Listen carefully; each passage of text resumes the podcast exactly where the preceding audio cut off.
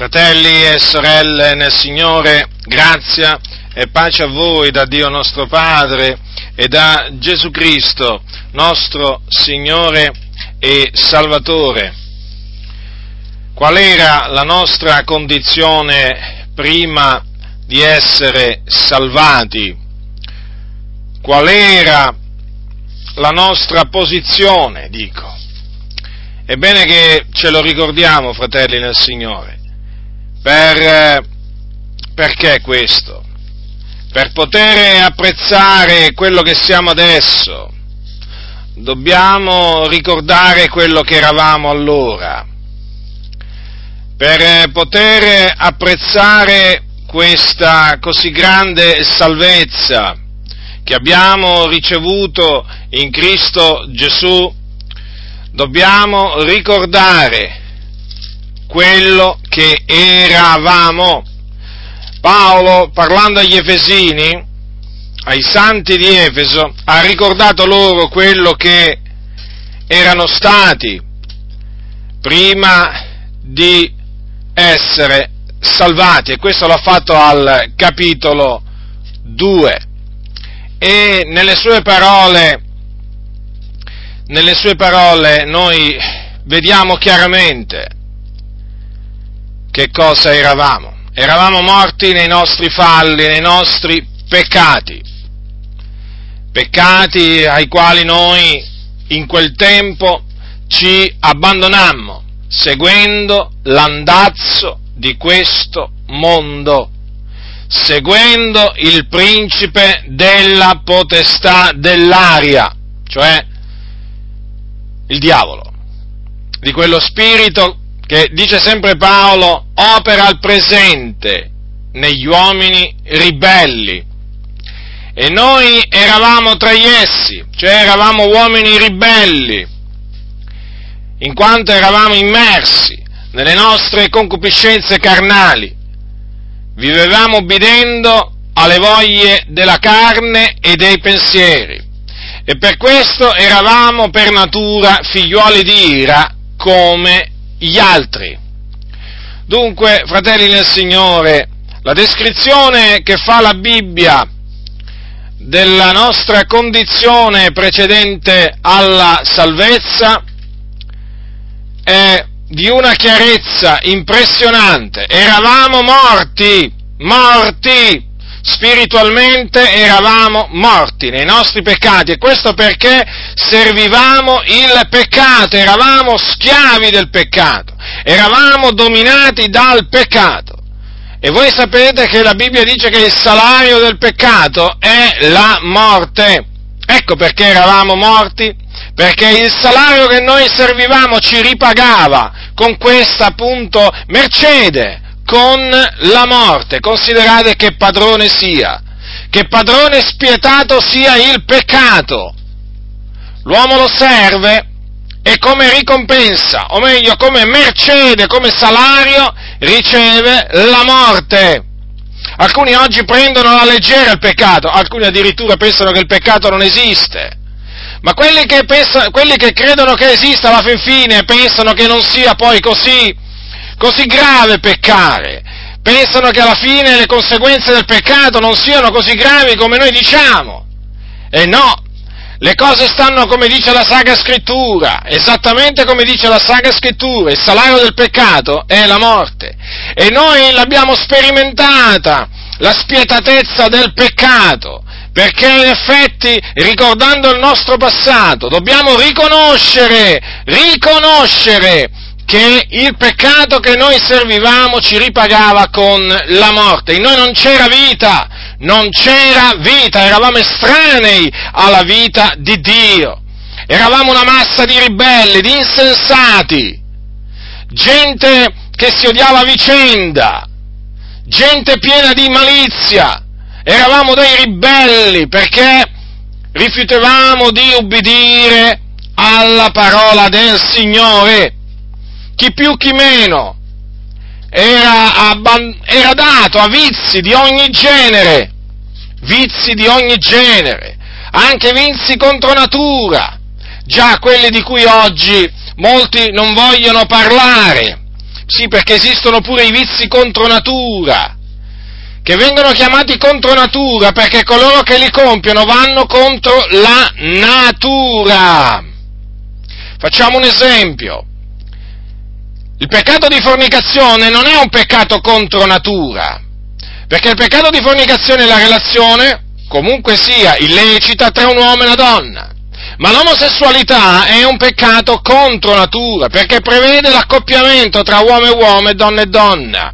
Quindi una relazione una relazione che non è solamente illecita e quindi peccaminosa agli occhi di Dio, ma è anche contro natura, è appunto qualcosa di abominevole. E dunque c'erano coloro tra di noi che erano dati anche a questo, a questo peccato che appunto la Sacra Scrittura definisce contro natura, che è, bene, che è bene ricordarlo questo, è bene ricordarlo perché oggi in ambito evangelico c'è paura a dire che l'omosessualità è un peccato contro natura, addirittura alcuni dicono che l'omosessualità non è peccato e questi si dicono evangelici, questa è gente riprovata quanto alla fede, gente corrotta, gente che non, non solo non conosce le scritture, ma gente che non conosce il Dio, perché solo gente che non conosce Dio può dire che l'omosessualità non è peccato. Dire che l'omosessualità non è peccato è come dire che rubare non è peccato, è come dire che commettere adulterio non è peccato, è come dire che bestemmiare non è peccato, è come dire che accoppiarsi con una bestia non è peccato. Ecco a che livello di corruzione spirituale sono arrivate molte chiese evangeliche. Mi riferisco alle chiese evangeliche battiste, metodiste, valdesi in Italia. Considerate un po' voi e badate bene che anche in ambito pentecostale, anche in ambito pentecostale si sta facendo strada l'idea che alla fine l'omosessualità non è un peccato così grave. Difatti oggi ci sono, ci sono tanti pentecostali, tanti pastori pentecostali che sono amici di pastori valdesi che sono a favore dell'omosessualità e alcuni di essi sono pure omosessuali. Oramai in ambito pentecostale la morale, la morale non è più difesa, non è più difesa non solo non è predicata, ma non è neppure difesa, perché siamo di fronte a una massa di pastori codardi, a una massa di pastori che pur di non perdere clienti perché sono dei commercianti, dei uomini d'affari, stanno zitti anche contro il peccato dell'omosessualità, hanno paura di farsi nemici valdesi, hanno paura di farsi nemici metodisti, i battisti, ma cosa ce ne facciamo noi dell'amicizia dei ribelli, di quelli che si sono gettati portati alle spalle la parola del Signore, ma costoro la loro amicizia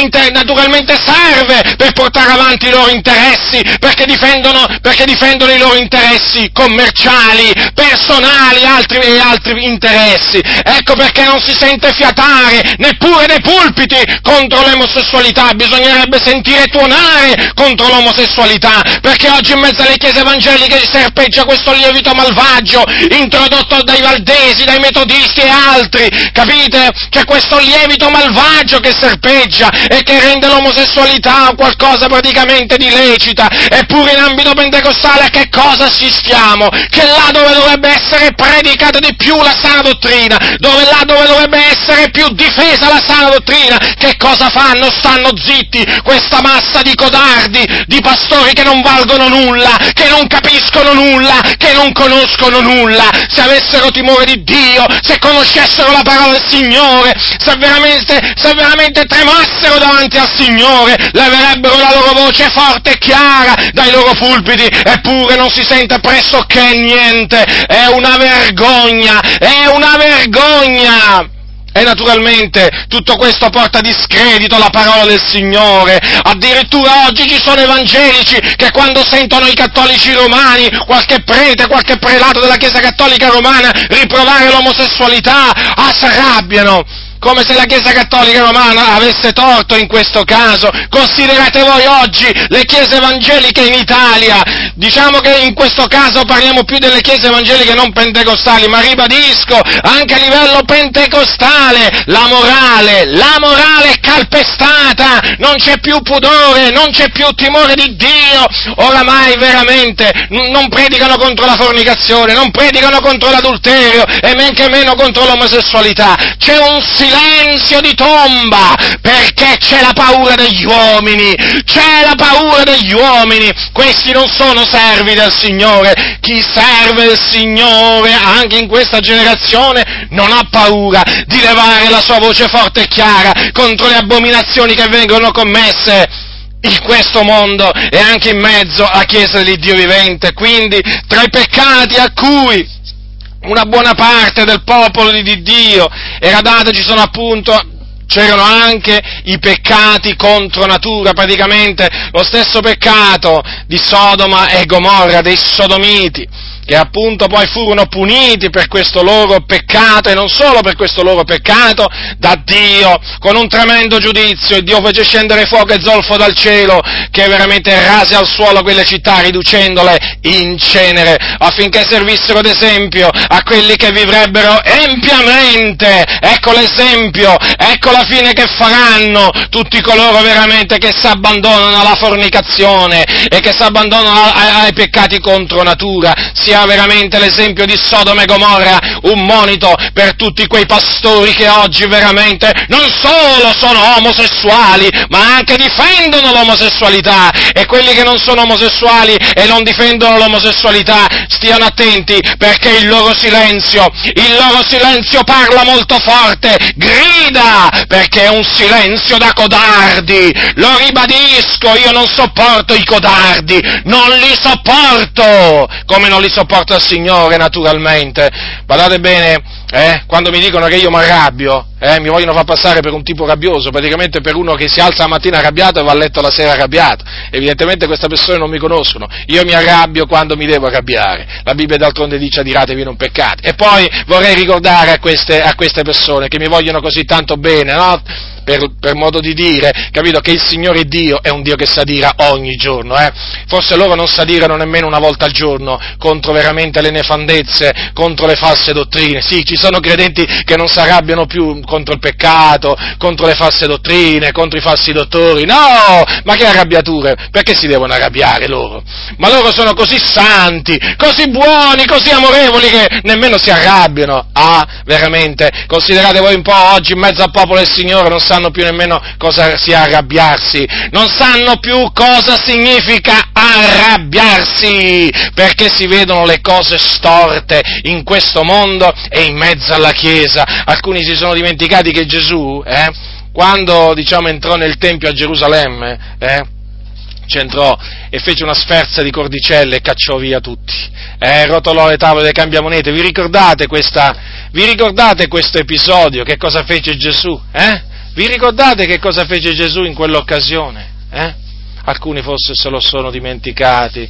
Certo, ah, è comodo dimenticare questo. Poi i suoi discepoli dice che si ricordano che sta scritto lo zelo della tua casa mi consuma. Ecco che cosa fa arrabbiare. Ecco che cosa fa arrabbiare un uomo di Dio, lo zelo dinanzi a queste cose, dinanzi a queste storture, falsità, non solo dinanzi al commercio delle cose di Dio che avviene in mezzo alla Chiesa, ma anche dinanzi ai peccati che avvengono nel mondo e anche in mezzo alla Chiesa, è lo zelo, è lo zelo per la casa di Dio, casa di Dio naturalmente intesa non come edificio in questo caso, ma come assemblea dei santi. Ma oggi alcuni non sanno più cosa significa arrabbiarsi perché, perché sono tiepidi, perché non sono ferventi di spirito e poi non hanno più la voglia di arrabbiarsi. Ma chi me lo fa fare, dicono, sì, sì, c'è qualcuno che te lo vuole far fare, ma il discorso è che costoro sono una massa di ribelli. E dunque per tornare al discorso della, della nostra condizione prima di essere salvati, era la condizione di uomini su cui posava, su cui dimorava l'ira di Dio, perché noi eravamo tutti dei nemici di Dio, eh, perché eravamo naturalmente dati a ciò che il Signore detesta e eh, sapete, noi eravamo, eh, come tutti gli altri, diretti all'inferno. Sì, diretti all'inferno, fratelli, fratelli nel Signore. Tutti noi eravamo diretti all'inferno, eravamo su quella strada che mena all'inferno. Anche, anche, questo bisogna ricordarci, fratello, sape, fratelli. Sapete, noi non eravamo migliori di quelli che oggi sono sotto il peccato, non eravamo assolutamente migliori di loro. Guardate, io non, mi, non, mi, non dico di essere, a quel tempo, di essere stato migliore del peggiore peccatore di questo, eh, di, questo, di, questo, mondo, perché alla fine ero un peccatore, ero, meritavo, meritavo, l'inferno, fratelli nel Signore. Magari non avevo peccato quanto magari qualcun altro, però avevo peccato, ero privo della gloria di Dio. E quindi eh, ero veramente meritatamente sulla via che mena all'inferno, sì, in questo luogo di tormento in questo luogo di tormento. Già, ricordo che esiste un luogo di tormento, eh? Ricordiamo pure questo, fratelli nel Signore, esiste un luogo di tormento nell'aldilà che si chiama Hades o soggiorno dei morti, o comunemente viene chiamato inferno, e là scendono tutti i peccatori, cioè tutti coloro che muoiono nei loro peccati. E all'inferno, all'inferno c'è un fuoco non attizzato da mano d'uomo, un vero fuoco che arde e nel quale sono tormentate le anime dei peccatori giorno e notte, giorno e notte, giorno e notte del continuo. E questo avverrà fino al giorno del giudizio, ma non perché dopo al giorno del giudizio cesserà il tormento, no, perché nel giorno del giudizio gli empi, gli empi peccatori risorgeranno per essere giudicati dalle cose scritte e saranno condannati, condannati a passare l'eternità con corpo e anima in un altro luogo di tormento chiamato stagno ardente di fuoco e di zolfo. E anche qui si parla di fuoco perché è un vero fuoco. Si parla di vero fuoco, fratelli nel Signore. E quel, eh, questo luogo, chiamato anche morte seconda, fornace di fuoco e fuoco eterno, eh, in questo luogo saranno gettati appunto tutti i peccatori e là saranno tormentati per sempre, nei secoli dei secoli, per sempre. Ora, fratelli nel Signore, ecco che cosa eravamo noi, ecco che cosa eravamo noi, ecco che cosa meritevamo noi, fratelli. Questo noi meritevamo da Dio, la perdizione eterna. In, in noi non c'era alcunché di buono. Considerate voi, quando uno considera tutto ciò veramente, quando uno considera tutto ciò non può fare altro che dire, eh, Signore, come dice Paolo, eravamo per natura figlioli di ira, come gli altri, vedete? Come gli altri. Però vedete, fratelli del Signore, la Bibbia dice che Dio che è ricco in misericordia, per il grande amore del quale ci ha amati, anche quando eravamo morti, nei falli, ci ha salvati. Ci ha salvati, fratelli nel Signore. Vedete l'amore del Signore. Questo è l'amore di Dio. Egli ci ha salvati per il suo grande amore che non era obbligato a manifestare verso di noi? Assolutamente no, perché noi meritevamo, secondo la sua giustizia, il castigo eterno. Noi non meritevamo di ottenere misericordia. No, assolutamente. Non fatevi ingannare da quelli che dicono che Dio ci ha salvati perché vide in noi, vide in noi qualcosa di buono o antevide in noi qualcosa di buono. No, fratelli nel Signore. No, no, non è proprio, non è assolutamente così.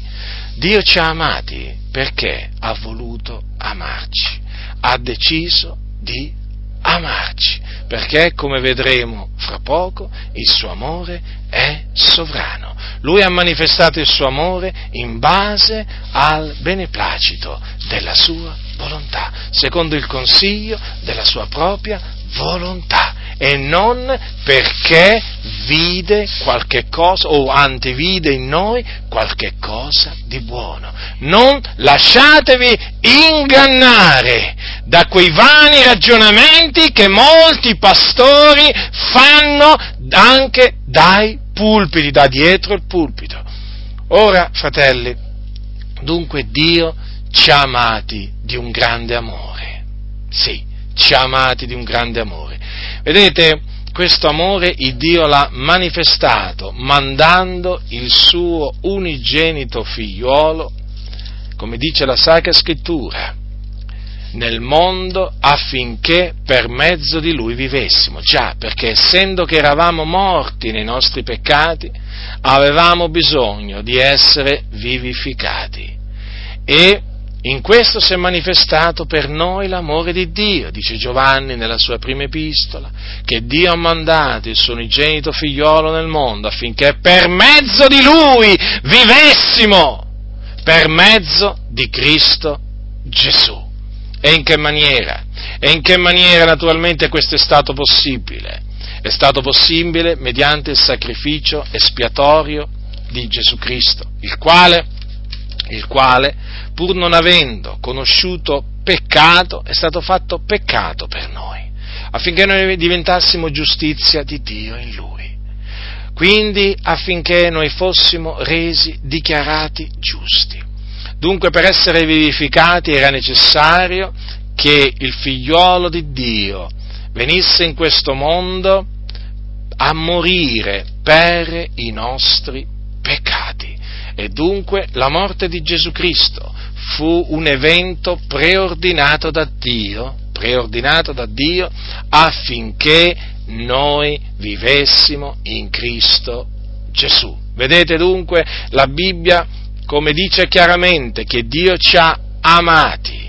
Dio ci ha amati il primo. Ecco perché la Bibbia dice che Dio ci ha amati il primo, fratelli nel Signore. Non che noi abbiamo amato il Dio il primo. No, no, è stato Dio a amare noi il primo. Quindi l'iniziativa l'ha presa, l'ha presa lui, non l'abbiamo presa noi, come dicono, come dicono stoltamente molti. No, l'iniziativa l'ha presa il Signore, d'altronde lui è il principio e la fine, poi peraltro da lui sono tutte le cose, da lui sono tutte le cose, dunque vedete, il Dio, per il grande amore che ci ha amati, anche quando eravamo morti nei falli. Vi ricordate anche di un altro passo che dice, le altre parole che dice l'Apostolo Paolo quando dice, allora, dice Paolo ai, ai, Romani, così dice, Dio mostra la grandezza del proprio amore per noi in quanto, che, in quanto che mentre eravamo ancora peccatori, Cristo è morto per noi. Vedete dunque, anche quando noi vaghevamo nelle tenebre, fratelli nel Signore, anche quando noi vivevamo in ribellione al Signore, noi eravamo oggetto oggetto dell'amore di Dio, perché Egli ci ha amati il primo. Ora, questo ci ha amati il primo, fratelli, implica che cosa? Implica una scelta di Dio nei nostri confronti, implica l'elezione, sì, proprio l'elezione e non può essere altrimenti, perché vedete, l'amore che Dio ha manifestato verso di noi è in Cristo Gesù. In Cristo Gesù. Ora, Cristo Gesù esisteva ancora prima di venire in questo mondo. Difatti lui stesso, per esempio nel capitolo 17, nel capitolo 17 eh, di, eh, di, Giovanni, nella preghiera che rivolse, eh, che rivolse all'Iddio e Padre suo, parlò per esempio della gloria che aveva presso il Padre avanti che il mondo fosse. Poi disse anche al Padre, tu mi hai amato avanti la fondazione del mondo. Ora, considerate attentamente queste parole. Tu mi hai amato avanti la fondazione del mondo. Queste sono parole di Gesù. Ora, noi, fratelli, siamo stati amati in Cristo Gesù. È chiamato l'amore di Dio che è in Cristo Gesù nostro Signore. Dunque, questo amore, questo amore non è, diciamo, sorto in, nel, diciamo, nel Signore verso di noi, eh, diciamo, eh, prima noi, mh, poco tempo prima che noi ci ravvedessimo o che credessimo. No, questo amore risale a prima della fondazione del mondo, perché è un amore in Cristo Gesù. Quando, noi, quando, la Bibbia ci chiama amati da Dio, fratelli amati da Dio, amati dal Signore, quindi non è che si riferisce a un amore di cui noi siamo stati oggetto sem- mentre eravamo sulla terra, no? L'amore che Dio ha manifestato verso di noi è un amore che risale a molto tempo prima, a prima della fondazione del mondo, fratelli nel Signore. E di fatti, e di fatti voglio ricordarvi, voglio ricordarvi che l'Apostolo Paolo a Timoteo, nella sua seconda epistola, dice che Dio ci ha salvati e ci ha rivolto una santa chiamata, non secondo le nostre opere, ma secondo il proprio proponimento. E la grazia che ci è stata fatta in Cristo Gesù avanti i secoli. Avanti i secoli. Alcune traduzioni mettono prima che il tempo iniziasse. Ora considerate che cosa dice l'Apostolo Paolo, che eh, la grazia che ci è stata fatta in Cristo Gesù avanti i secoli. Ora, com'è possibile questo? È chiaro che noi, eh, evidentemente con la mente limitata, come facciamo a afferrare tutto ciò? Con, diciamo, con i nostri limiti è chiaro, non possiamo, però per fede, per fede noi lo crediamo fermamente, lo accettiamo fermamente questo, cioè che ci è stata fatta grazia in Cristo Gesù avanti i secoli e dunque prima della fondazione del mondo. Ecco dunque perché parliamo di un amore di Dio che risale a prima della fondazione del mondo, altrimenti come avrebbe potuto Dio farci grazia in Cristo Gesù avanti i secoli? Ora, Dio ci ha fatto grazia, eh? Eh, oh, la grazia, grazia ci è stata fatta in Cristo Gesù avanti i secoli.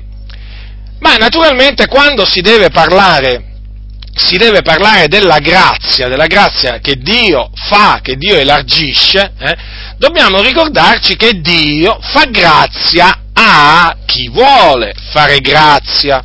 Capitolo 33 dell'Esodo sono parole che Dio rivolse a Mosè. Il Signore gli disse, farò grazia a chi vorrò fare grazia. Vedete? Ora, se qui c'è scritto che Dio ci ha fatto grazia, o grazia ci è stata fatta in Cristo Gesù avanti i secoli, ora ditemi voi, ditemi voi, dov'è la volontà dell'uomo? Dov'è il libero arbitrio? Se ci è stato fatto grazia in Cristo Gesù prima che noi esistessimo, fratelli del Signore, o meglio, prima che il mondo esistesse, ma dov'è la volontà dell'uomo? Dov'è la scelta dell'uomo? Come dicono alcuni, oh, siamo stati noi a scegliere il Signore, siamo stati noi a voler essere graziati ma a me se non concesso che sia come dite voi, ma mi volete spiegare, ma mi volete spiegare se siete stati voi a voler essere graziati, come mai qua Paolo dice che ci è stata fatta grazia in Cristo Gesù avanti secoli? Evidentemente perché non è dipesa da noi l'ottenere grazia, ma dall'Iddio vivente è vero, e di fatti è scritto, io farò grazia a chi vorrò far grazia e questo il Dio ci ha fatto grazia avanti secoli. Considerate voi, certo poi Dio ha manifestato la sua grazia, però c'è un punto di partenza molto chiaro. Avanti secoli, fratelli, il Dio ci ha voluto fare grazia in Cristo Gesù. In che maniera? Scegliendoci, scegliendoci in Cristo, eleggendoci in Cristo a salvezza e dunque destinandoci o predestinandoci ad ottenere grazia, ad essere salvati. Considerate attentamente questo, fratelli, perché è solamente, è solamente alla luce di ciò che noi possiamo comprendere che cosa significa, gli è per grazia che voi siete stati salvati, non in virtù d'opera, affinché ognuno si glori. Fratelli, bisogna considerare queste parole di Paolo, che grazia ci è stata fatta in Cristo Gesù avanti i secoli. Queste parole distruggono il libero arbitrio che molti pastori hanno innalzato e hanno messo sul trono, spodestando appunto, spodestando il proponimento dell'elezione di Dio, la sovrana volontà di Dio. Queste parole distruggono quei vani ragionamenti ragionamenti che oggi si sentono un po' da tutti i pulpiti, soprattutto delle chiese pentecostali. Ah, quanti vani ragionamenti che vogliono veramente, vogliono far passare Dio per un Dio praticamente non sovrano, non sovrano che esercita liberamente e sovranamente la sua grazia, il suo amore, no, ma un Dio che è lì, quasi alla finestra, che osserva come vanno le cose in questo mondo, che osserva gli eventi e ogni tanto quando qualcosa non gli piace gli dà un tocco e gli dice no, va, fai, fai, fai, fai così, va, fai così, non, non così, come un Dio veramente spettatore degli eventi che ogni tanto si limita, diciamo, a dare qualche aggiustamento, una sorta di controllore, ma no, non lo presentano come un sovrano, perché l'Iddio di, queste, di questi pastori è un Dio che si sono fatti a loro immagine e somiglianza. Gli avete mai sentito dire che Dio ci ha fatto grazia in Cristo Gesù avanti i secoli? Eppure Paolo, eppure Paolo lo diceva, eppure Paolo lo diceva, lo insegnava, ma questi, ma questi proprio non ci pensano assolutamente, minimamente, a insegnare tutto quello che insegnava Paolo, ma non ci pensano minimamente a parlare a parlare come parlava l'Apostolo Paolo. Sapete, l'Apostolo Paolo esortava Timoteo a fare una cosa, esortava Timoteo a fare tante cose, no? Però una delle cose che gli diceva di fare è di attenersi con fede e con l'amore che è in Cristo Gesù al modello delle sane parole che udisti da me, vedete? Il modello delle sane parole che aveva udito da Paolo. Questo, questo, è un modello sano, sano, sano, non c'è, mm, non c'è, niente di storto nelle parole dell'Apostolo Paolo, ma oggi guai, guai a assumere, adottare questo linguaggio, ti accusano di essere un arcaico, ma tu, ma tu come parli? Ma dove pensi di essere? Ancora nel Medioevo? Ma quale Medioevo? Io penso di essere ai tempi dell'Apostolo Paolo, ma perché mi rilegate semplicemente al Medioevo? Ma no, mi dovete dovete rilegare al tempo dell'Apostolo Paolo, dovete dire ma tu sei rimasto al tempo dell'Apostolo Paolo, ai giorni dell'Apostolo Paolo, perché non me lo dite? Se me, lo, se me, lo, dite, io tranquillamente vi dirò che io veramente sono rimasto ai giorni dell'Apostolo Paolo.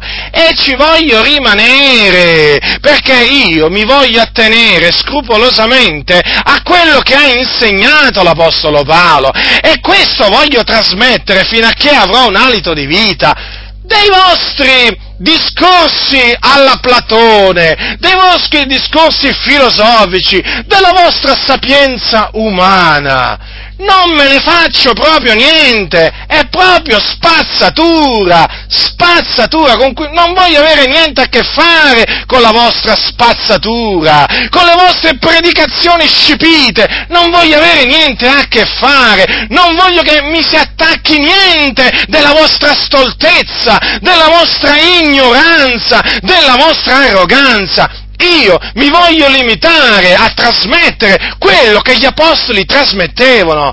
L'ho giudicato un linguaggio arcaico? Peggio per voi, non mi importa nulla peggio per voi, evidentemente, voi cercate, cercate di piacere al mondo, adottando eh, naturalmente alla maggior parte dei credenti che sono mondani e quindi avete assunto un linguaggio moderno, avete assunto un linguaggio diciamo tutto particolare per attirare, per attirare la loro attenzione, già, perché se parlaste come parla, parlava l'Apostolo Paolo ci sarebbe un fuggi-fuggi nelle vostre comunità. E poi la cassa dell'offerta offerte naturalmente si svuoterebbe.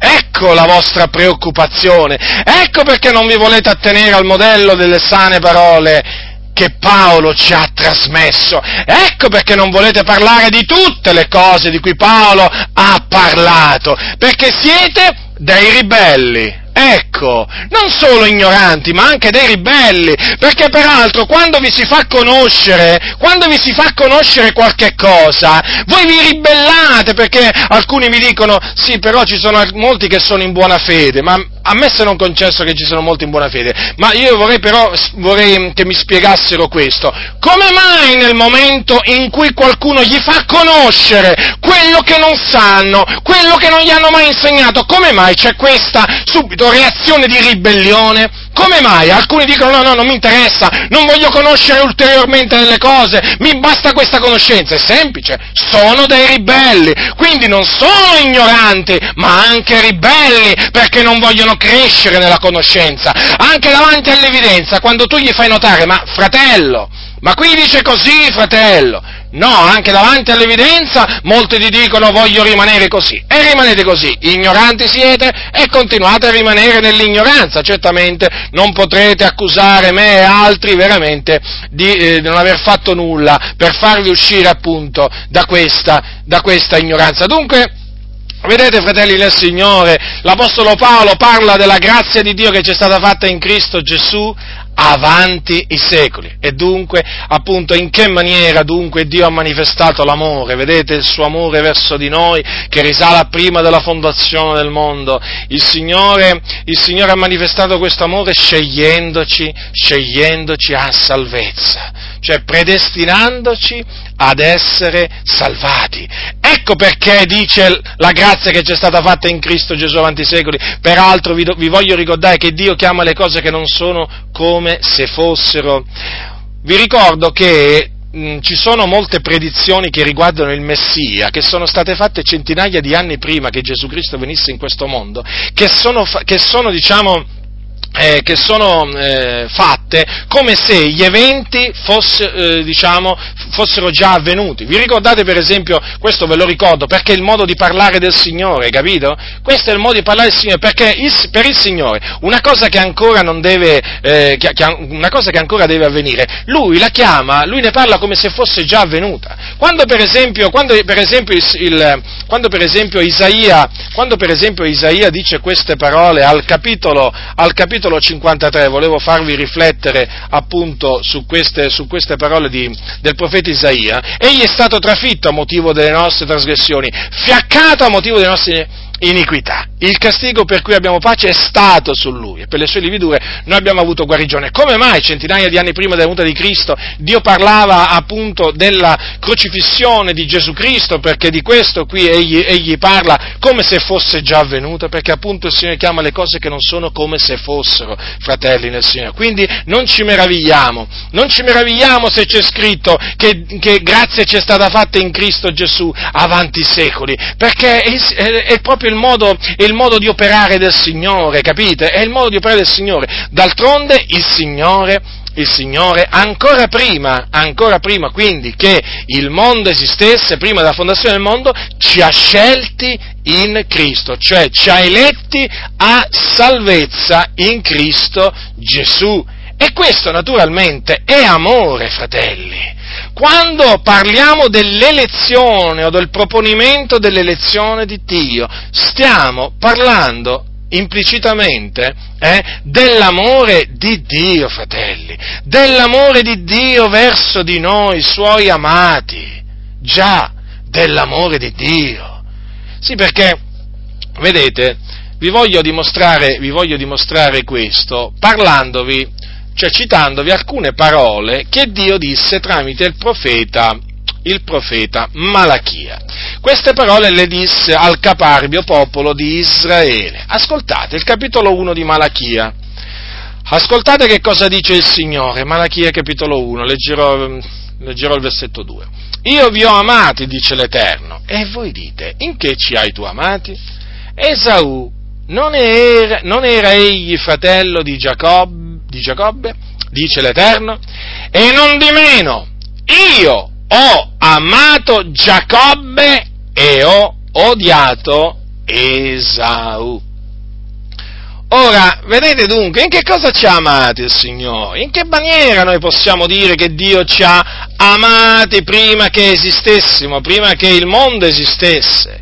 In questo, fratelli, che Egli ci ha scelti ci ha eletti a salvezza fin dal principio. E difatti l'Apostolo Paolo pre- prenderà proprio queste parole scritte in Malachia per confermare che Dio, Dio, che Dio elegge a salvezza chi vuole Lui, cioè che Dio fa grazia a chi vuole Lui. Se voi prendete il capitolo 9 dei Romani, capitolo 9 dei Romani, Leggiamo quanto segue. Allora, dal versetto 10, non solo, ma anche a Rebecca avvenne la medesima cosa, quando ebbe concepito da uno stesso uomo, vale a dire Isacco, nostro padre, due gemelli, poiché prima che fossero nati, che avessero fatto alcunché di bene o di male, affinché rimanesse fermo il proponimento dell'elezione di Dio, che dipende non dalle opere, ma dalla volontà di colui che chiama, le fu detto il maggiore servirà al minore, secondo che è scritto, ho amato Giacobbe, ma ho odiato Esau. Notate dunque che l'Apostolo Paolo prende proprio le parole che vi ho letto poco fa dal profeta Malachia per ribadire il proponimento dell'elezione di Dio, che noi vediamo espresso in maniera chiara nelle parole che Dio disse a Rebecca prima che i due bambini, i due gemelli nascessero. Cosa disse il Signore a Rebecca? Il maggiore servirà al minore, quindi il maggiore era Esaù, il minore Giacobbe, quindi il Dio scelse, scelse il minore, cioè Giacobbe, e rigettò il maggiore, appunto, perché lui aveva amato Giacobbe, ma aveva odiato Esaù. Attenzione che alcuni dicono che qui, eh, che qui il verbo odiare significa amare meno, no? Qui il verbo odiare significa odiare, fratelli.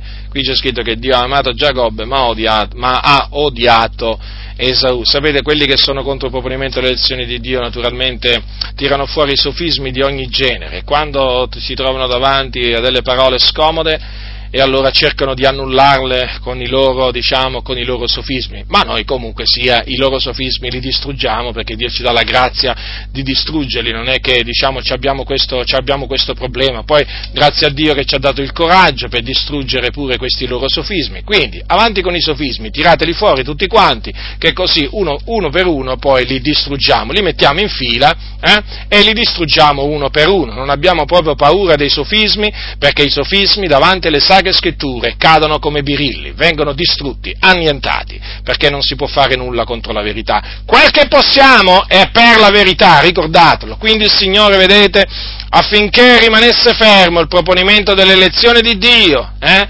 elezione, il proponimento che vi ricordo dipende non dalle opere, ma dalla volontà di colui che chiama, e ribadisco, e non dalla volontà del chiamato, ma dalla volontà di colui che chiama, appunto perché il Dio elegge chi vuole a salvezza, perché lui ha detto farò grazia a chi vorrà far grazia. Dunque furono dette quelle parole a Rebecca, e questo appunto perché Dio ha amato Giacobbe e ha odiato Esau. Dunque vedete, fratelli del Signore, l'amore di Dio verso di noi Mm? Lo dico in questa, in questa maniera, implica anche naturalmente un odio di Dio verso altri.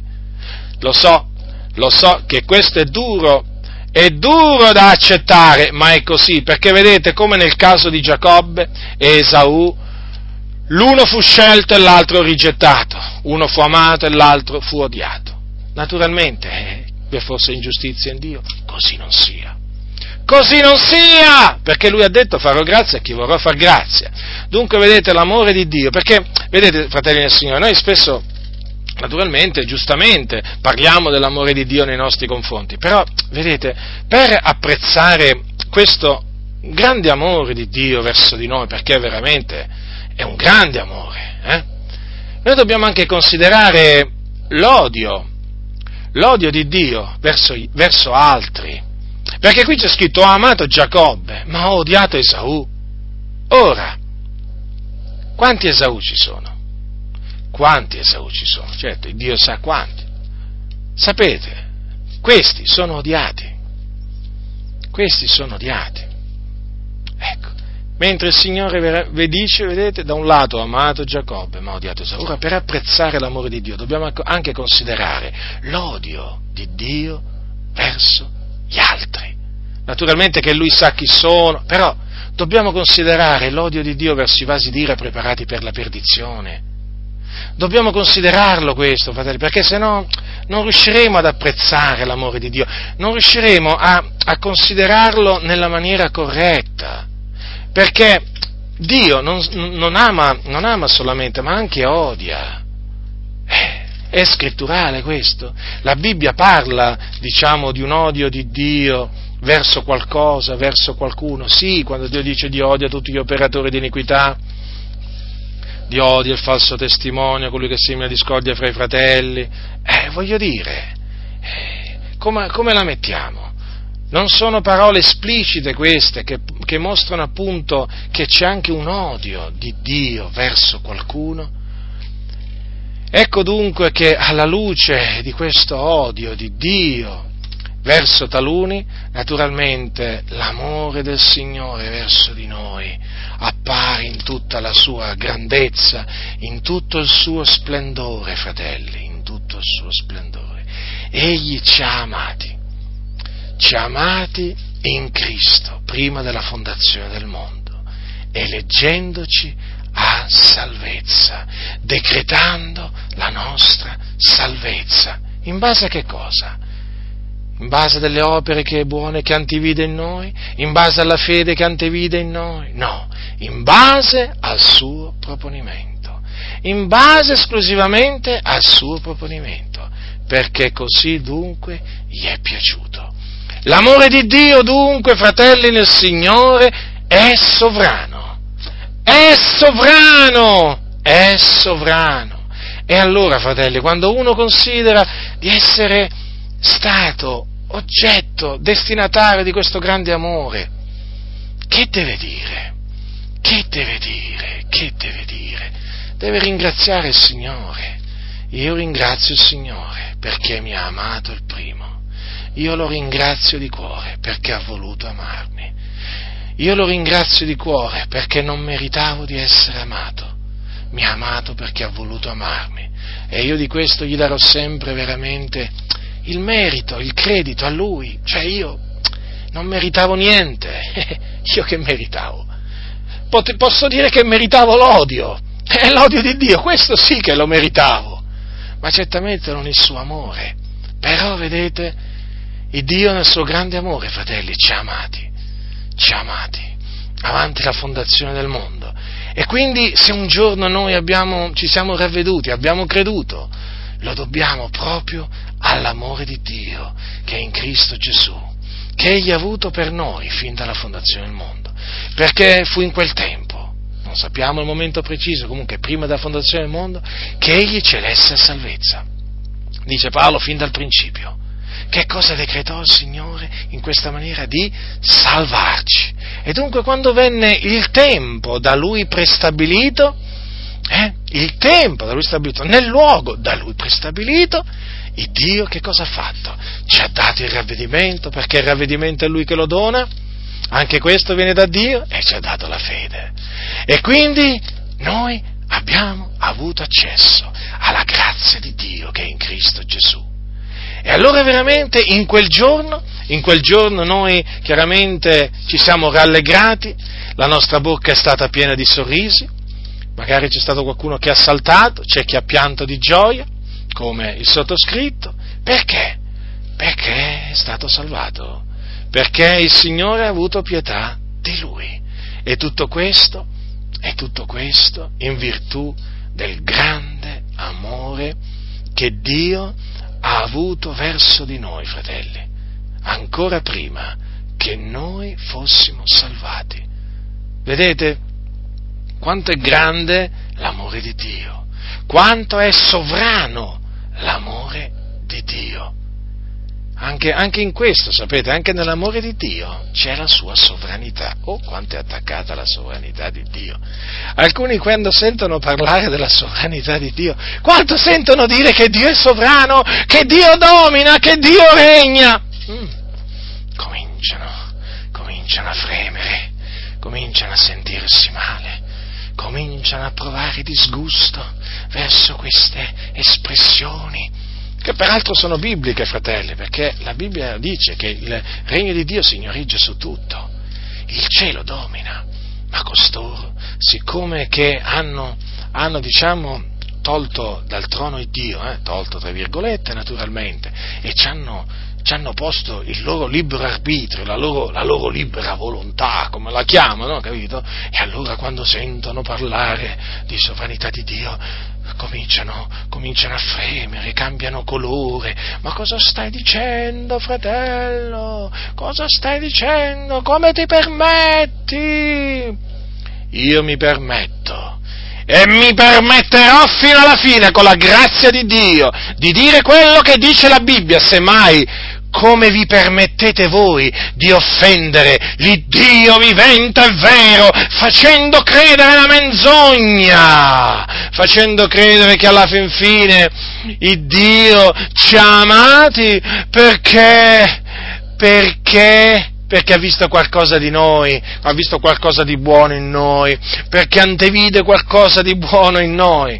Beh, voglio dire, ma allora se il Signore antevide qualcosa di buono in noi, vuoi che non abbia anteveduto pure le cose malvagie in noi? Eh? E allora a questo punto vi faccio questa domanda, a voi, a voi diciamo supporters del libero arbitrio, ma ditemi un po', ammesso non concesso che sia come voi, eh? come voi dite, no? che Dio vi ha scelti perché antevide, antevide la vostra fede, il bene che avreste fatto, o che sareste state buoni un giorno, ma ditemi un po', ma allora le cose, eh, diciamo, in questa diciamo, bilancia, mettiamo le cose diciamo, sulla bilancia, ma le cose brutte che Dio antevide in voi, erano di più di quelle buone che antevide? Beh, sicuramente sì, mi direte. Beh, allora voglio dire, se il Signore avesse dovuto sceglierci, eh, eh, in, in, base semplicemente alla sua preconoscenza, come dite voi, beh, sicuramente avrebbe, avrebbe diciamo, scelto di non farci grazia, no? Eh, voglio dire, perché avrebbe dovuto eleggerci? Eh? chiaramente la bilancia pendeva dalla parte delle malefatte, certamente non cose, dalla parte delle cose buone fatte, e allora avrebbe dovuto il Signore sceglier, non, non sceglierci praticamente. E dunque, vedete, non può essere questa la ragione per cui il Signore ci ha eletti a salvezza, quella che dite voi. La ragione è racchiusa appunto in una, in, diciamo in una, in una breve espressione e nel suo proponimento è là che risiede la ragione della sua scelta, perché Dio ha voluto sceglierci. Ecco, perché Dio è amore e Dio ha voluto manifestare il suo amore verso di noi. Voi direte, ma allora non verso tutti? E beh, c'è qualcosa da ridire al Signore? Hm? C'è qualche cosa che qualcuno gli può dire, magari hai fatto male o come ti sei permesso? Ma chi ardirà a dire al Signore che fai o hai fatto male? Eh? Il Signore, fratelli nel Signore, è libero di fare quello che vuole di quello che Lui possiede.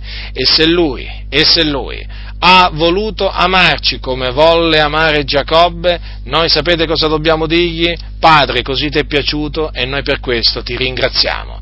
A Dio è piaciuto odiare altri come ha odiato Esaù? Così gli è piaciuto, sia fatta la sua volontà. Egli regna, egli continua a fare tutto quello che egli vuole, non quello che l'uomo vuole, ma quello che Egli vuole. Dio fa tutto ciò che gli piace, sapete? Non è che Dio fa tutto quello che piace a noi, Dio fa tutto quello che piace a Lui. Dunque, vedete, fratelli, quando si parla dell'amore di Dio, dell'amore di Dio non si può non parlare dell'elezione, o meglio del proponimento dell'elezione di Dio.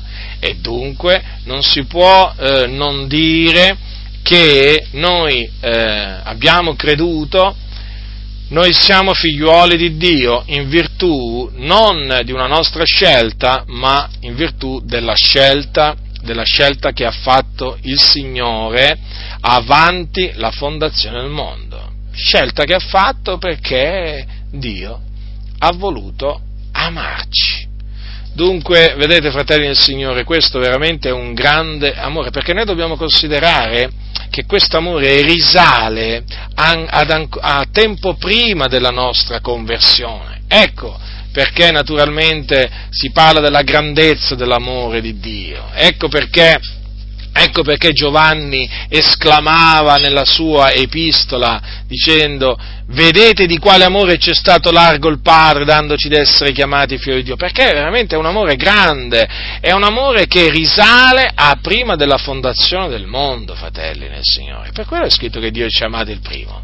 Noi non esistevamo a quel tempo, ma Dio ci ha amati, ripose la sua affezione su di noi, praticamente ci appartò, ci appartò come suo popolo, mise su di noi veramente il suo affetto, ci dichiarò destinatari del suo affetto. Ora, certamente questo la nostra mente, fratelli, la nostra mente così limitata non lo può capire appieno, non lo può afferrare. D'altronde le cose di Dio, fratelli, eh, sono più larghe della terra, più profonde del mare, come noi potremmo afferrarle. Però Voglio dire, comprenderla appieno, voglio dire, però le possiamo accettare, le dobbiamo accettare queste cose, perché peraltro sono cose vere e poi sono di grande consolazione, di grande consolazione, fratelli. Non siate consolati, non siete consolati, non vi sentite consolati nel veramente leggere che grazia ci è stata fatta in Cristo Gesù avanti i secoli, eh? Ma non provate una grande, una grande consolazione nel leggere queste parole, nel sentire queste parole? E poi che dire, magari nel sentire dire che Dio ha scritto il nostro nome nel libro della vita fin dalla fondazione del mondo. Non siete consolati, non è questa anche, diciamo, è naturalmente l'amore di Dio. Vedete, Dio ha preso il nostro nome l'ha scritto nel libro della vita. Già, ci ha fatto grazia in Cristo Gesù avanti i secoli. Ecco perché ha scritto il nostro nome nel libro della vita avanti la, avanti la fondazione, del mondo. Dio non è che per scrivere il nostro libro nel libro della vita aveva bisogno di aspettare che noi ci ravvedessimo e, ci, e credessimo. Eh? No, Dio l'ha fatto, l'ha fatto prima. Eh? Affinché non si dicesse che lui ha scritto il nostro nome no, perché noi abbiamo creduto, no, ma noi abbiamo creduto perché lui aveva scritto il nostro nome nel libro della vita. Invece oggi cosa dicono alcuni? No? Avete sentito quei predicatori, alcuni predicatori veramente dicono delle cose dal pulpito veramente che sono assurde, assurde, fanno, oltre a fare l'appello diciamo alla salvezza, che non è biblico, eh, praticamente quando le persone poi hanno recitato, hanno ripetuto, recitato, fate un po' voi, la preghiera del penitente, no? Signore, oggi eh, ti accetto come mio personale Salvatore e Signore, così via. Mm. Ecco, dopo aver, aver, detto queste parole, che naturalmente il predicatore gli mette con molta enfasi sulle labbra e così via, ecco il predicatore, diciamo, quello magari che si spinge, magari ancora, ancora oltre, eh? Dice, ecco, in questo momento il Dio, in questo momento il Dio scrive il tuo nome nel libro della vita, o ha scritto il nome del libro della vita. Ma in base a quale rivelazione veramente può dire, può dire questo? Cioè, come fa a dire che in quel momento il Dio scrive il nome di quell'anima nel libro della vita quando qui c'è scritto che veramente i nostri nomi sono scritti nel libro della vita fin dalla fondazione del mondo? Ma questi, ma la Bibbia la leggono? Ma la leggono ogni tanto la Bibbia, non so, qualcuno glielo faccia notare a questi predicatori, a questi predicatori, eh, che il nostro nome è stato scritto nel libro della vita, non il giorno che abbiamo creduto, eh, e nemmeno il giorno che siamo nati in questo mondo, ma fin dalla fondazione del mondo, no, qualcuno glielo faccia sapere, eh, perché evidentemente la Bibbia non la leggono. La prossima volta che li incontrate questi predicatori, fateglielo sapere, dopo fateci sapere quello naturalmente che vi rispondono, perché naturalmente sicuramente vi risponderanno con qualche, con qualche sofisma, ormai lo sappiamo, quando fate delle dichiarazioni, quando fate delle dichiarazioni nette, bibliche, voi generalmente vi dovete sempre aspettare qualche, qualche sofisma. Dunque non, non, siete consolati nel sentire veramente che il nostro nome è scritto nel libro della vita fin dalla fondazione del mondo. Io sono grandemente consolato, fratelli del Signore, perché vedo in tutto questo l'amore, l'amore del Signore. E allora vedete, davanti veramente a questo, a questo amore, no? che veramente si è mani- questo amore di Dio, questo grande amore di Dio che si è manifestato appunto nell'avere mandato il suo unigenito figliuolo a morire per i nostri peccati affinché noi vivessimo e naturalmente si è manifestato eleggendoci a salvezza in Cristo Gesù avanti la fondazione del mondo, allora naturalmente, allora naturalmente viene da dire quello che ha detto l'Apostolo Paolo che diremo dunque a queste cose? Se Dio è per noi, chi sarà contro di noi? Colui che non ha risparmiato il suo proprio figliuolo, ma l'ha dato per tutti noi, come non ci donerà? Lo ripeto, come non ci donerà egli anche tutte le cose con lui? Chi accuserà gli eletti di Dio? Lo ripeto, chi accuserà gli eletti di Dio? Chi sono gli eletti di Dio? Chi sono gli eletti di Dio? Siamo noi. Già, Vedete? Noi siamo gli eletti, l'elettore chi è? Dio, egli ci ha eletti. Ecco perché siamo chiamati gli eletti di Dio, per la sua grazia naturalmente, eh? noi ci gloriamo nel Signore, noi non abbiamo nulla di che gloriarci nel cospetto del Signore, noi ci gloriamo nel Signore, nella sua veramente, nella sua veramente grazia. Dunque, chi accuserà gli eletti di Dio? Il Dio è quel che li giustifica. Chi sarà quel che li condanni? Cristo Gesù è quel che è morto. E più che questo è risuscitato ed è alla destra di Dio. Sto leggendo dal capitolo 8 dei Romani l'ultima parte.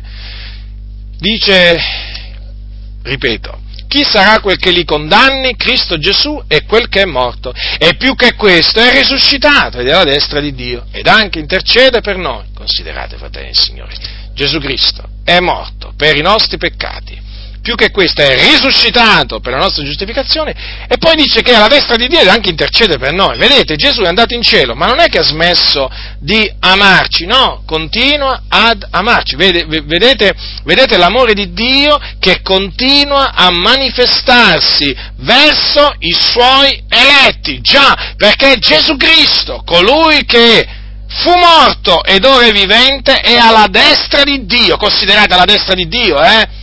E intercede per noi, cioè prega per noi praticamente. Quando dunque noi preghiamo il Dio Padre nel nome di Gesù, le nostre preghiere vengono portate al Padre e vengono accettate da Lui in Cristo Gesù. Lui è il mediatore tra Dio e noi. Comprendete dunque? Vedete come l'amore, l'amore di Dio sta continuando a manifestarsi, fratelli, e di fatti e difatti, quando lo scrittore agli ebrei, a un certo punto, eh, quando parla per esempio al capitolo 7, no, dice, eh, fa il paragone no, tra, tra i, i, i, sommi sacerdoti dell'Antico Testamento e il eh, sommo sacerdote Cristo Gesù. No? Quelli erano secondo l'ordine di Aaron, invece Cristo Gesù è secondo l'ordine di Melchizedek. Quando dice eh, quando dice che, eh, il, mm, eh, che, Gesù Cristo, a differenza, a differenza, di quelli che erano impediti appunto di, di durare per la morte, dimora in eterno, poi dice così, perché dimora in eterno? Ha un sacerdozio che non si trasmette, ond'è che può anche salvare appieno quelli che per mezzo di lui si accostano a Dio, vivendo egli sempre per intercedere per loro. Vedete dunque, fratelli, intercede per noi, egli vive in cielo, eh, dice così, vivendo, egli vive per sempre egli vive sempre, per intercedere per noi. E in virtù della sua intercessione e mediazione, infatti Gesù è anche chiamato avvocato, eh? non esiste l'avvocata, l'avvocata perché hanno, hanno, hanno diciamo, innalzato Maria a avvocatessa, esiste solo un avvocato, Gesù Cristo, noi abbiamo un avvocato, Cristo Gesù. Eh? Allora, in virtù della sua opera di mediazione, egli può, dice, salvarci appieno Già, perché noi ci accostiamo a Dio nel nome di Cristo Gesù, per mezzo di Cristo Gesù. Dunque vedete l'amore del Signore, fratelli? Egli ci ha salvati eh? e noi per questo lo ringraziamo. Ma dice la scrittura che Gesù Cristo può salvare a pieno quelli che si accostano a Dio, vedete, per mezzo di Lui, vivendo egli sempre per intercedere per loro. Quindi, vedete, noi dobbiamo continuare ad ehm, ad affidarci alla mediazione di Gesù Cristo. Dobbiamo pienamente avere fiducia in Gesù Cristo quale nostro avvocato, quale intercessore tra Dio e gli uomini, perché Lui può salvarci appieno, fratelli, a noi che ci accostiamo a Dio per mezzo del suo nome. E questo, vedete, è l'amore di Dio, il grande amore di Dio che sta continuando a manifestarsi verso di noi. Chi ci separerà dall'amore di Cristo? Dice allora l'Apostolo Paolo, domanda, sarà forse la tribolazione o la distretta o la persecuzione o la fame o la nudità o il pericolo o la spada? Come scritto, per amor di te noi siamo tutto il giorno messi a morte, siamo stati considerati come pecore da macello. Anzi, in tutte queste cose noi siamo più che vincitori in virtù di colui che ci ha amati quindi più che vincitori, eh? non semplicemente vincitori, ma più che vincitori.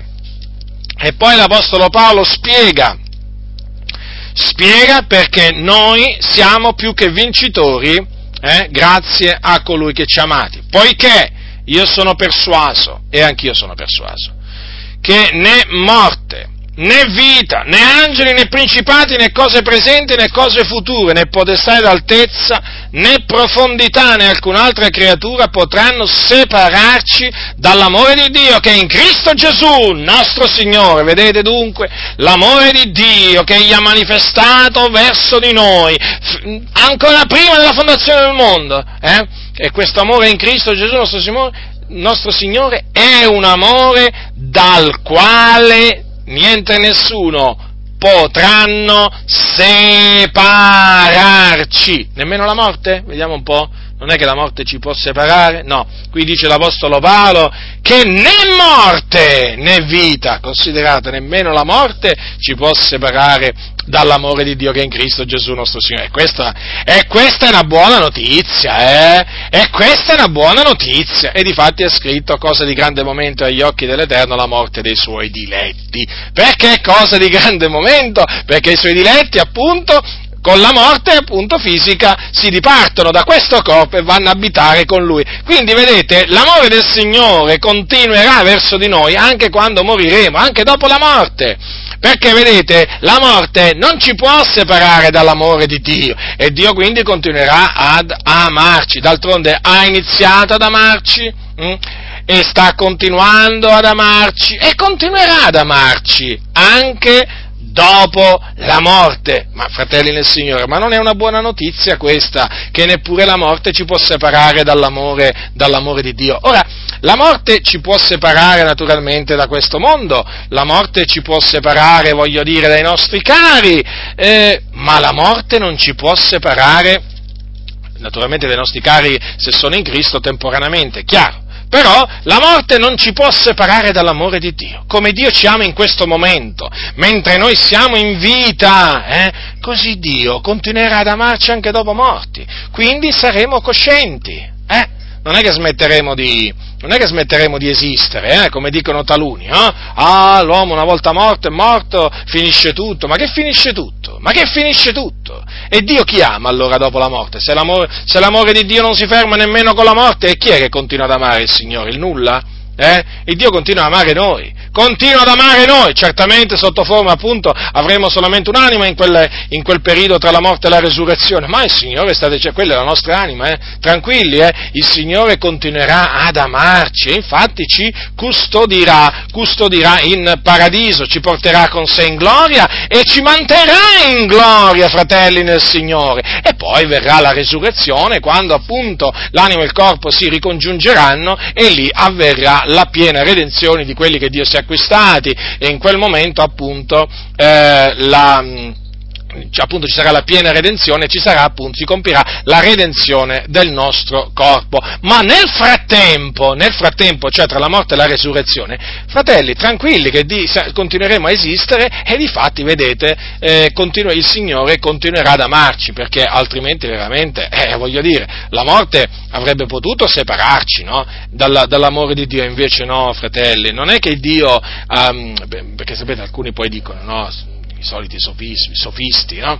dicono sì, vabbè, ma tra la morte e la resurrezione finisce tutto, no? noi non esistiamo, e Dio si ricorda di noi. Come si ricorda di noi? Sì, la Bibbia non è che Dio dice che si ricorda di noi nel senso che dicono costoro noi non esistiamo più, quindi Dio si ricorda di noi. No, no, no, no. La Bibbia parla di un'esistenza cosciente sia del giusto che dell'empio dopo la morte e quindi nel periodo, diciamo, tra la morte e la resurrezione i giusti sono coscienti, è come se sono coscienti. La Bibbia parla di un'esistenza cosciente. Giovanni vide nell'Apocalisse le anime di quelli che erano stati decollati a motivo della parola di Dio e li vide sotto l'altare, in cielo. E eh, che vede? Che, che cosa vide? Giovanni, eh, vide delle anime, vide le anime! Quindi, e quindi, vedete, appunto, nemmeno la morte. E questo è un esempio, vedete, la prova, le anime erano presso l'altare di Dio, nemmeno la morte ci può separare dall'amore di Dio che è in Cristo Gesù. È veramente una cosa bellissima, una cosa meravigliosa sapere questo. Queste parole sono state chiamate l'inno, l'inno di vittoria dei credenti. Beh, insomma, voglio dire, eh, ha le caratteristiche in effetti di un inno di vittoria. Che diremo dunque a queste cose? Certo, dopo veramente, dopo, dopo, che, uno dopo, che, dopo che uno considera che è stato oggetto dell'amore di Dio, ancora, o che è stato amato da Dio ancora prima della fondazione del mondo, quando uno considera che è stato preconosciuto da Dio, predestinato, e poi, predestinato, sì, verbo naturalmente questo che non piace a tanti, poi naturalmente chiamato, e poi giustificato, eppure glorificato, voglio dire, dopo che tu dopo che tu naturalmente prendi coscienza di questo, veramente, giustamente come dice l'Apostolo Paolo, ti viene da dire che diremo dunque a queste cose. E dunque, vedete fratelli, consideriamo dunque l'amore, l'amore di Dio che ha avuto verso di noi. Però vedete, quando noi consideriamo l'amore di Dio verso di noi, che è grande, fratelli, eh, ma grande veramente, eh, voglio dire, dobbiamo considerare anche quest'altra cosa, che l, dice così Giovanni.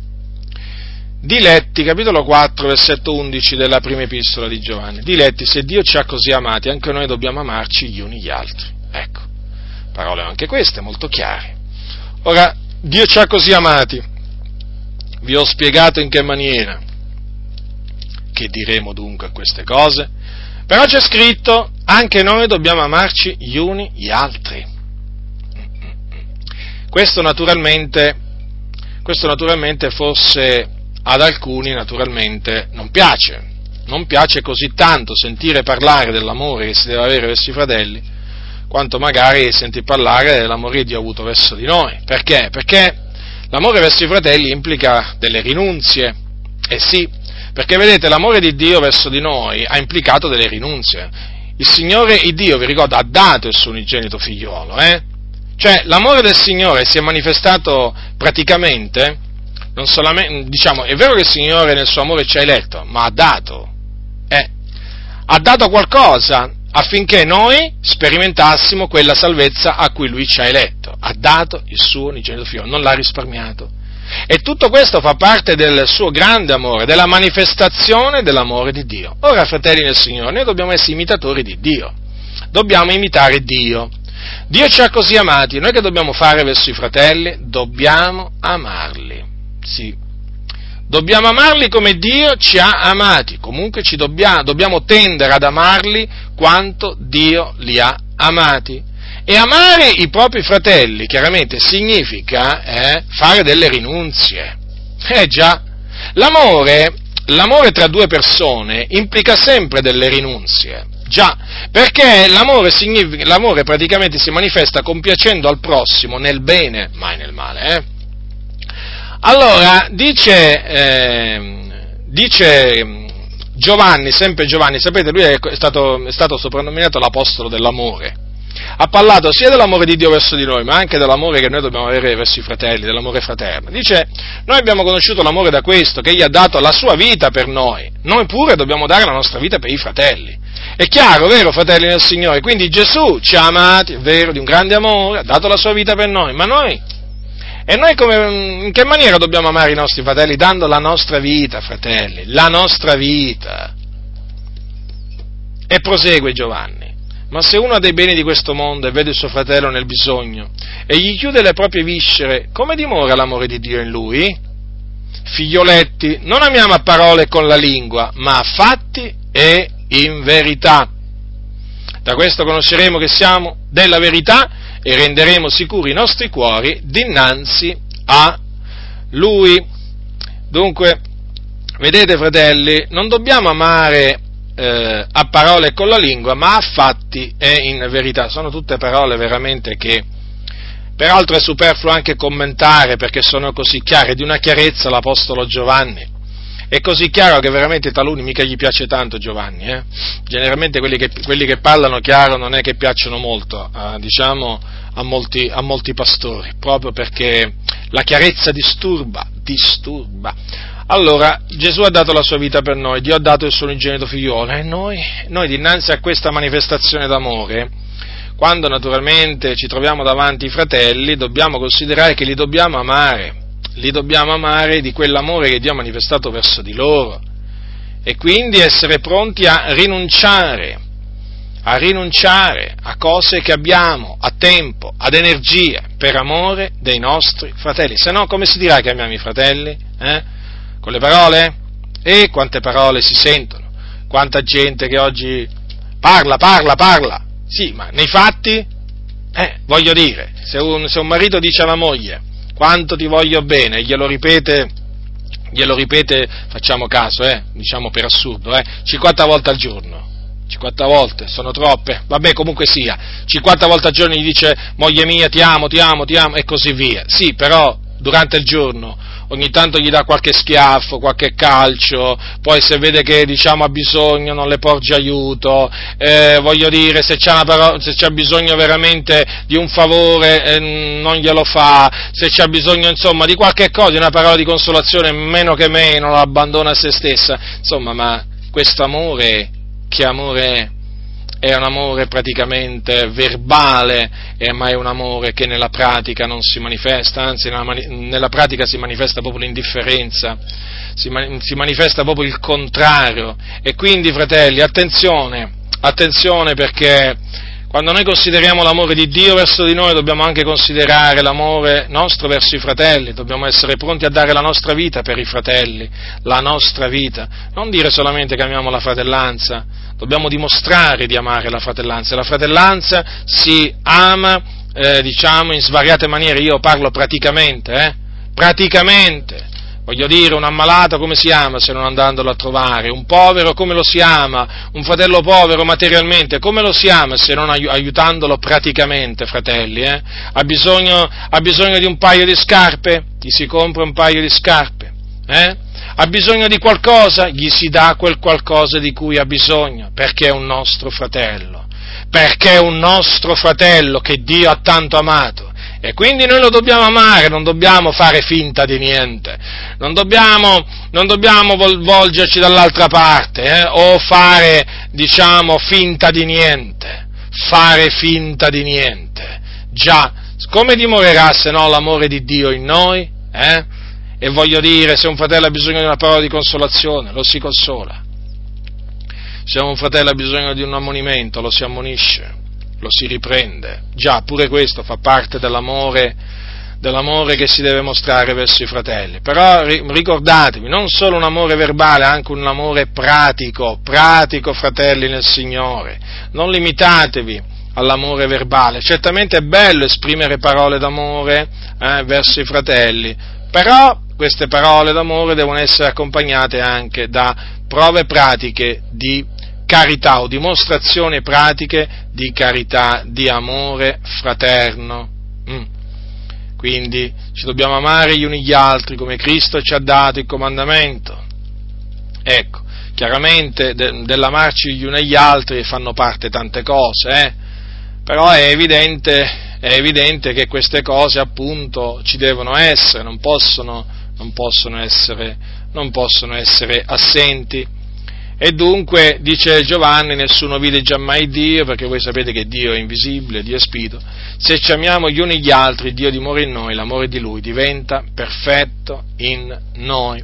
Quindi studiamoci, fratelli, di manifestare un amore non solo verbale ma anche pratico verso i nostri, i nostri fratelli e considerate, considerate, che Dio ha amato pure i nostri fratelli, eh? non è che ha amato solo noi, non è che ha amato solo te, ha amato pure gli altri. E quindi se Dio li ha amati così tanto, voglio dire, perché noi non li dobbiamo amare così tanto? E quando, naturalmente, quando appunto si dice no, di amare la fratellanza, vi ho detto prima no, che una manifestazione di amore è anche quella della riprensione, già perché chi odia chi odia il suo prossimo non lo, non lo riprende, solamente chi ama il suo prossimo che, che, lo riprende, chi odia il suo prossimo lo lusinga. E dunque eh, se, se, vediamo i nostri fratelli in pericolo eh, o diciamo in mano a falsi profeti, a falsi apostoli, a falsi dottori, a, a mercenari, se eh, vediamo veramente dei nostri fratelli in grave pericolo, noi che facciamo? Stiamo zitti? Eh? Se vediamo dei nostri fratelli che sono diventati schiavi di, di uomini d'affari, di, di, di, mercanti del Tempio, no? i moderni mercanti del Tempio, che dobbiamo fare, fratelli? Mm? Che dobbiamo fare nel vedere dei fratelli che sono rimasti sedotti dalle ciance degli impostori? Eh? Che dobbiamo fare? Ci voltiamo dall'altra parte? Tanto non fa parte mica della mia chiesa, non fa parte mica della mia denominazione, eh? Come dire, eh, voglio dire, è come se praticamente arriva il terremoto, la tua casa non viene colpita, viene colpita quella lì per esempio che è a 100 metri di distanza, oh dici, il terremoto mica ha colpito la mia casa, ha colpito la sua, lui si arrangia, eh? o meglio, magari al massimo pregherò per lui, Dio glielo aiuterà, no, muoviti ed aiutalo. E quindi vedete anche nei confronti dei fratelli che sono rimasti vittime di inganni, di raggiri, parlo di raggiri e di inganni a livello spirituale. Fratelli, l'amore si mostra aiutandoli, avvertendoli, scongiurandoli. Eh, sì, appunto perché, perché, perché amore, perché amore. Chi invece, chi invece non, non, non, ti mette in guardia, te che sei rimasto sedotto, ingannato, chi invece non fa niente per farti uscire dall'inganno, quello non ti ama, o meglio, quello ti ama solo a parole, a parole e con la lingua, ma non, ma non, nella pratica. Chi ti ama veramente nella pratica farà di tutto per avvertirti. Te lo posso, te lo posso assicurare perché chi ama, chi ama la Chiesa dell'Iddio vivente, chi ama la fratellanza, non se ne sta, non se ne sta zitto, apre la bocca, a costo veramente di essere maltrattato, perseguitato, ingiuriato, no, da altri, però apre la bocca per avvertire il suo fratello. Invece oggi molti si riempiono la bocca della parola amore, parlano dell'amore di Dio, parlano dell'amore che ci deve essere tra i fratelli e poi si dimenticano veramente una cosa fondamentale, che gli apostoli chiamavano le chiese, eh? gli apostoli che erano pronti a dare la loro vita per i santi, avvertivano, scongiuravano, riprendevano, ammonivano ma le avete mai lette le epistole, fratelli nel Signore? Le epistole, prendiamo solo le epistole dell'Apostolo Paolo, ma l'Apostolo Paolo nutriva un'affezione verso i santi, un amore intenso verso i santi, ma l'Apostolo Paolo, quando sentiva dire che qualcuno era entrato in qualche comunità e aveva ammaliato dei credenti, o quando sentiva che c'erano dei falsi apostoli, per esempio, in quella, in quella chiesa, lui che faceva? Si metteva in preghiera e diceva, Signore, pensaci tu. Oh, adesso c'è il grande cantico, grande cantico famoso, Spirito Santo fai tu. Capite? C'è pure un cantico Spirito Santo fai tu, è naturalmente rivolto allo Spirito Santo, naturalmente eh, viene difesa spada tratta, quantunque non ci sia nessun fondamento biblico per preghiere e cantici allo Spirito Santo, sono, c'è un fondamento biblico per le preghiere rivolte a Dio eh, per lo Spirito Santo, cioè mediante lo Spirito Santo, per i canti rivolti a Dio mediante lo Spirito Santo, ma ancora preghiere e cantici rivolti allo Spirito Santo, nella Bibbia nessuno è riuscito a trovarli. Hm? Io ho letto la Bibbia dalla Genesi all'Apocalisse, e, ma ancora non, non l'ho trovati. E il fatto è che purtroppo, anche se non ci sono, ma alcuni vogliono continuare a pregare. Quindi, per ritornare al discorso di prima, no? che si mettono a cantare alcuni, no? Signore Dio, pensaci tu, Spirito Santo, fai tu. Cioè, praticamente, praticamente rimangono inermi, rimangono indifferenti. L'Apostolo Paolo così faceva, cioè diceva, diceva così, Signore pensaci tu, Signore, ho, ho, fiducia in te che tu farai questo, farai quest'altro.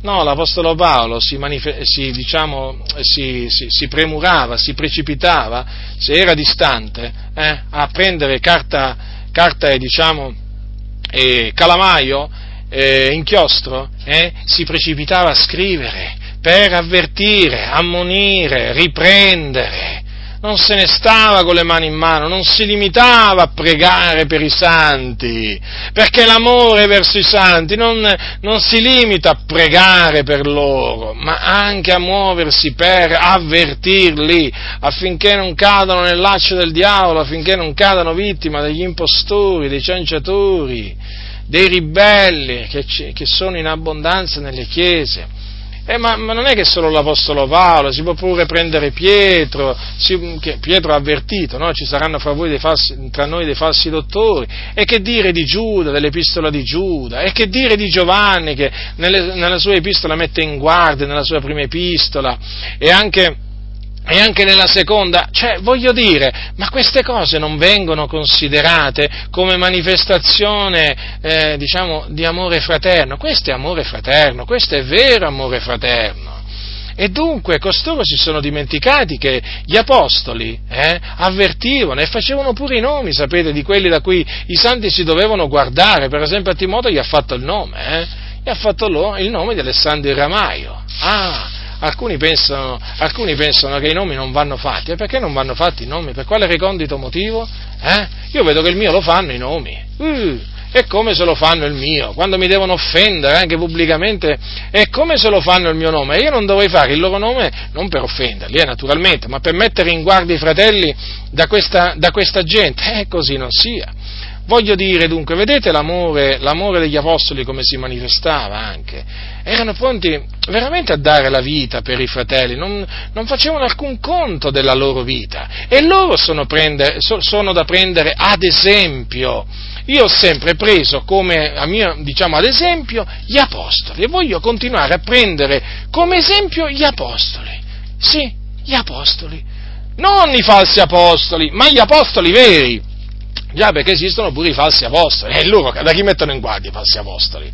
Ma da chi mettono in guardia? Eh sì, certo, mettono pure loro in guardia, però dai veri, dai veri servi del Signore, eh già, ma è chiaro, no? I falsi servitori del Signore devono mettere in guardia i fratelli da chi? Dai veri servi del Signore, cioè praticamente avviene il contrario. Mentre i veri servi del Signore avvertono e mettono in guardia dai falsi, no? i falsi fa, fanno l'opera opposta e quindi naturalmente sorge appunto questa, questa, questa, guerra, ma comunque la sapienza è stata giustificata dalle sue opere, quindi non, non ci preoccupiamo, quelli che il Signore, quelli che il Signore diciamo, manda, raccomanda, quelli che il Signore approva, poi naturalmente manifesta la sua giustizia verso di loro, quindi assolutamente non, non temiamo né le accuse o le, o le offese di queste, di queste, persone, che veramente sono persone che non sanno nemmeno quello che dicono, non sanno nemmeno quello che dicono non intendono quello che danno per certo, considerate voi un po' che persone sono. Dunque, per tornare all'amore del Signore, vedete, prendete l'esempio degli Apostoli.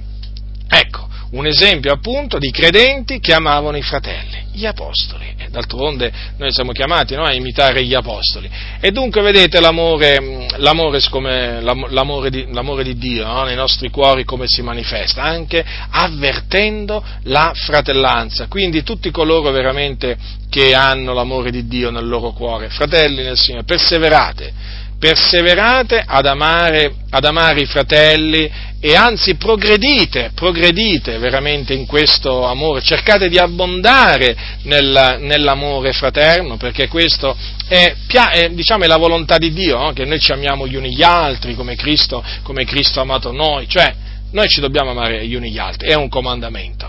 E quindi, diciamo, siccome che questo comandamento si esplica anche in questa maniera, noi naturalmente dobbiamo dobbiamo perseverare, dobbiamo perseverare nell'amare i fratelli, perché sapete fratelli, considerate, ma se sono amati da Dio non devono essere amati anche da noi? Eh? i fratelli, ma non dobbiamo considerare se sono delle assemblee di Dio, se frequentano una chiesa delle assemblee di Dio in Italia, o magari della parola della grazia, o magari frequentano la chiesa apostolica in Italia, o non lo so, frequentano qualche chiesa battista o valdese, perché naturalmente il Dio conosce i suoi, che naturalmente sono anche, sono in tutte queste comunità, ma voglio dire, noi non dobbiamo considerare, diciamo, la chiesa di appartenenza, capito? O la denominazione, noi li dobbiamo amare, e se naturalmente vediamo che hanno bisogno, eh, dobbiamo aiutare i fratelli nel Signore. Eh, i, fratelli, i fratelli, vanno, vanno, aiutati e vanno aiutati anche, diciamo, con un monito, con una, con una riprensione, perché in questa maniera,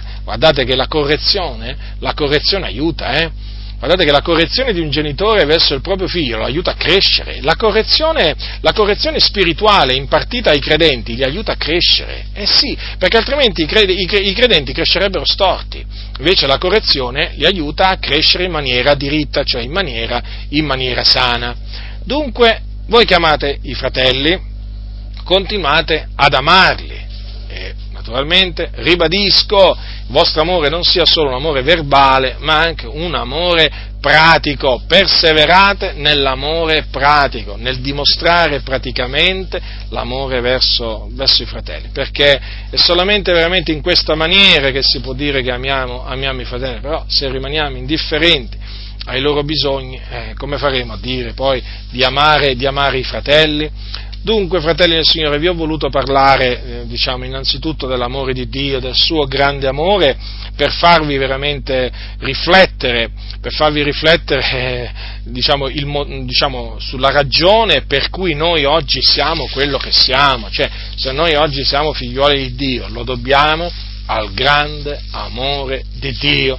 Però come figlioli di Dio dobbiamo amarci gli uni gli altri, appunto come Dio ci ha amati. E dunque dobbiamo anche considerare questo, non solamente l'amore che Dio ha avuto e ha verso di noi, eh, amore che continua a manifestarsi, anche perdonando, non solamente diciamo aiutandoci materialmente perché il Signore supplisce ogni nostro bisogno, ma il Signore continua ad amarci consolandoci, riprendendoci, eh, il Signore ci consola nelle nostre afflizioni, cioè tutto questo operare di Dio fa parte del suo amore verso di noi. Eh voglio dire, noi quindi dal, dal, nostro canto dobbiamo amare i fratelli. È chiaro che qui quando naturalmente si dice che dobbiamo amare i nostri fratelli, allora entra diciamo, in questione la rinunzia, la rinunzia, perché poi chiaramente si devono fare delle rinunzie, ma ben vengono le rinunzie quando si devono fare per amore degli eletti. Diceva Paolo che lui sopportava ogni cosa per amore degli eletti. Sapete, c'è un passo che dice